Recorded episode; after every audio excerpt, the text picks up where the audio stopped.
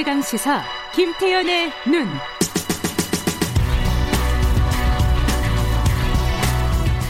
예, 김태현의 눈. 오늘도 김태현 변호사 자리하셨습니다. 안녕하세요. 네, 안녕하세요. 오늘 검찰 얘기 좀 이어가 볼게요. 이 네. 어, 인사 관련된 네. 직제 개폐 관련된 이 네. 갈등이 굉장히 큽니다. 검찰 내부의 네. 반발도 크고 어디나 인사가 제일 여러 구성원의 관심사 아니겠어요? 어디로 가지 내가 뭐 이런 거. 그 네. 밖에서 많이 지금 보도가 되는 내용 중에 하나가 네. 어, 이문정 부장검사 얘기입니다. 어, 네. 대한민국 검사 중에서 임시성을 가진 두 사람이 제일 유명하죠. 이문정 검사하고 또 누구요? 저기죠. 아 죄송합니다. 윤 씨군요. 윤석열. 아, 나 갑자기 어, 왜 이런 걸 잊어먹지? 그 당황하셨죠. 예, 네, 그 저때. 어, 네. 윤석... 이미 누구지? 어, 죄송합니다. 잠깐 착각을. 하여튼 윤석열 총장하고 이문정 검사가 이름으로 보면 대한민국 국민들 제일 많이 언론에 접하는 검사 아닌가 싶어요. 네. 이 문정 검사는 어 검찰 내부 비리를 폭로를 한 어, 네. 그런 검사로 많이들 알고 있습니다. 네, 많이 보도가 됐죠. 예, 요번에도 네. 마찬가지였어요. 네. 본인한테 네. 인사거래 제안을 했었다.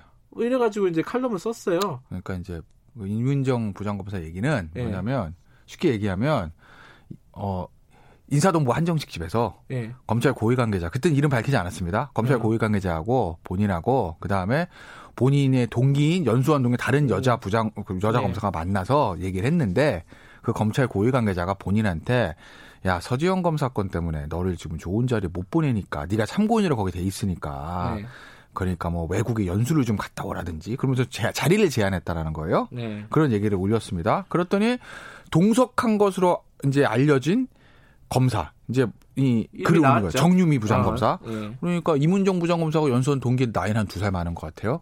정유미 부장검사가 뭐 아니다. 아니다. 예. 네. 어. 그 당시에 나랑 같이 자리에 있었는데 그리고 인사거래 제안한 적 없다.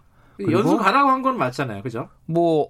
뭐 그렇 연수를 뭐, 권유한 네, 거는 권유한 뭐 어, 둘다 아, 예, 둘다 예. 인정하는 거고. 예. 근데 어쨌든 그렇게 하면서 음. 본인의 개인 의견을 음. 자꾸 검찰 전체의 의견이냐 그렇게 음. 외부에 자꾸 밝히는 건 바람직하지 않다 이런 취지의 글을 썼대요. 음. 그랬더니 또 그 다음에 이문정 부장검사가 이제 또 다시 반박 글을 올리면서 나한테 그 자리를 제안한 사람이 누구냐 이걸 또 공개를 한 거죠. 그게 그 이제? 당시에 중앙지검 1차장이었던 윤, 윤, 저 윤대진. 그 자, 중앙지검 1차장 하다가 이제 검찰국장으로 갔거든요. 예.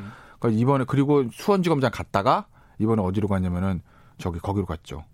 어디 좌, 좌천 사법연수원 부원장. 예, 예, 예. 완전 부원장으로 갔죠. 완전 좌천이죠. 어쨌든 예. 그 윤대진 부장 윤대진 검사장이다 이렇게 음. 이름을 공개하면서 또 설전이 시작된 거죠. 어? 근데 여기에 또 참전을 또 누가 했습니다. 이 검찰 출신 변호사 김현주 변호사? 예, 예, 그죠? 예, 아, 이현주, 이현주 변호사. 예. 이현주 변호사가 어, 이문정 검사 편을 든 거죠. 예. 어, 윤대진 검사 그때 인사 좌지우지한 게 맞다. 예. 왜냐면은 정유미 부장검사가 그렇게 얘기했거든요. 예. 어, 그때 중앙지검 1차장인데 인사에 관여하는 자리가 아니다.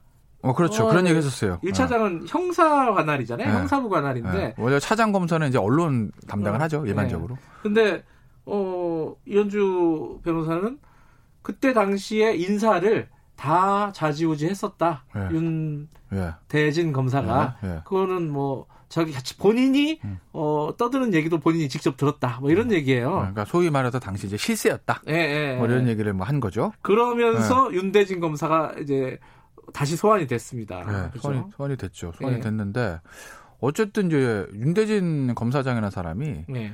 대윤 소윤 이렇게 불리면서 대윤이 윤 총장이잖아요. 예. 네, 그리고 윤대진 저 이름은 윤대진이지만 네, 소윤이 이 헷갈려. 네, 대윤 소윤은 그 사람 이제 특수통이에요. 윤 씨들 네. 특수통. 그래서 네.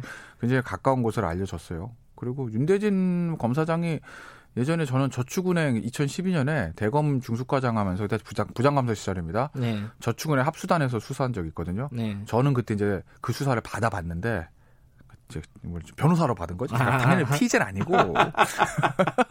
깜짝 놀랐네. 아유, 당황하시긴. 아주 수사를 굉장히 독하게 하죠. 아. 독하게 하고 당시 이제 저축은행 관련자들한테는 저승사자였죠. 2012년 말에. 예. 네. 그런데 어쨌든 윤대진 저는 사실은 지난주에 이 얘기 잠깐 드렸나요? 그러니까 윤대진 총장, 윤, 아, 죄송합니다. 윤대진 차범연수 부원장의 인사가 지난주 검찰 인사 있을 때 이제 대부분의 언론이 뭐 이제 한동훈 반포부장 부산 가고 뭐 이런 거에 많이 관심 있었는데 한동훈 네. 이 얘기 많이 했죠. 저는 윤대진 수원지검장을 사법연수원 부원장으로 보낸, 보낸 거를 제일 놀랐어요. 개인적으로는. 왜, 그러니까 왜 그러냐면 윤대진 네. 검, 검사가 어 인사를 좌지우지했다는 거라고 생각하시는 거예요? 아니 그렇다기보다 그러니까 예를 들면 뭐 일각에서 얘기하는 뭐 저 지금 있는 수사에 대한 예를 들면 뭐 그 뭐라 뭐랄까 저 질책성이다라고 네. 하면 한동훈 박찬호 두 사람만 가면 되는데 네. 윤대진 수험주검장은 수원에 있어서 아무것도 관여한 게 없잖아요. 음. 근데 이제 사법연수 부원장으로 갔다는 거예요. 네.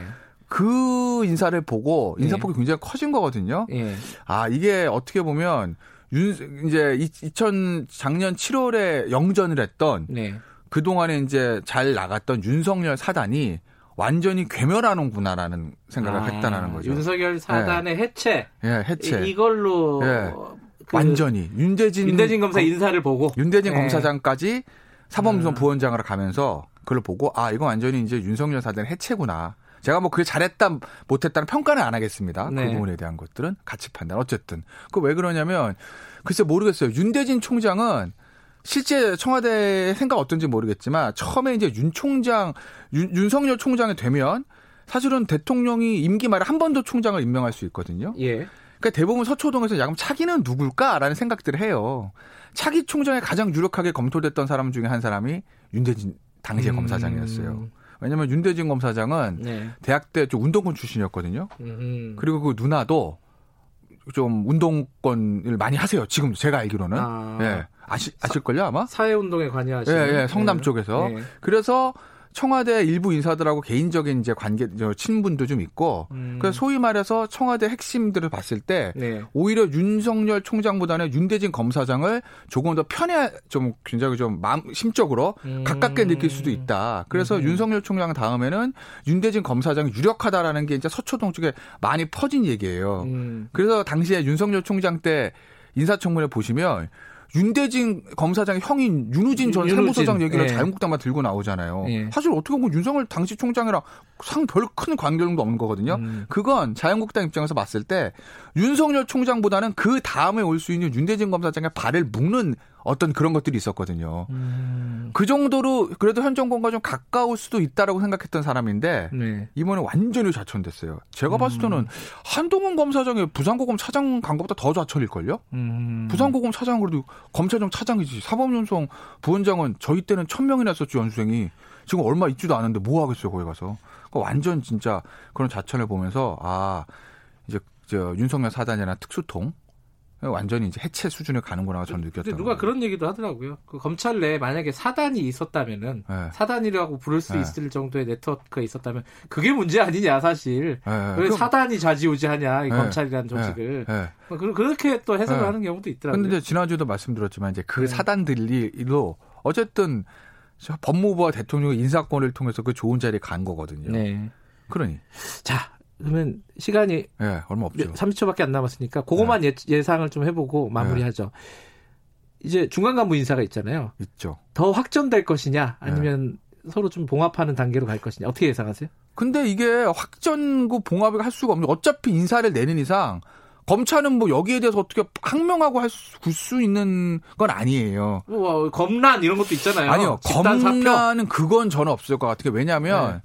이게 진짜 참 의묘한 게 인사는 명이 있으면 암이 있는 거 아니겠습니까? 그럼 예. 어찌됐든 간에 좋은 자리에 내려온 사람이 있으면 그 자리에 음. 가는 사람이 있고 지금 인사의 기본은 기본적으로 형사부를 우대하고 그동안 잘 나가던 특수부를 좀 줄이자는 건데 검찰은 대, 특수부보다 형사부 검사가 수적으로 많거든요. 그러니 뭐. 알겠습니다. 예상을 여기까지 듣겠습니다. 고맙습니다. 네, 김태현 변호사였고요. 김경래 최강의사 오늘 여기까지입니다. 내일 금요일 날 다시 돌아옵니다.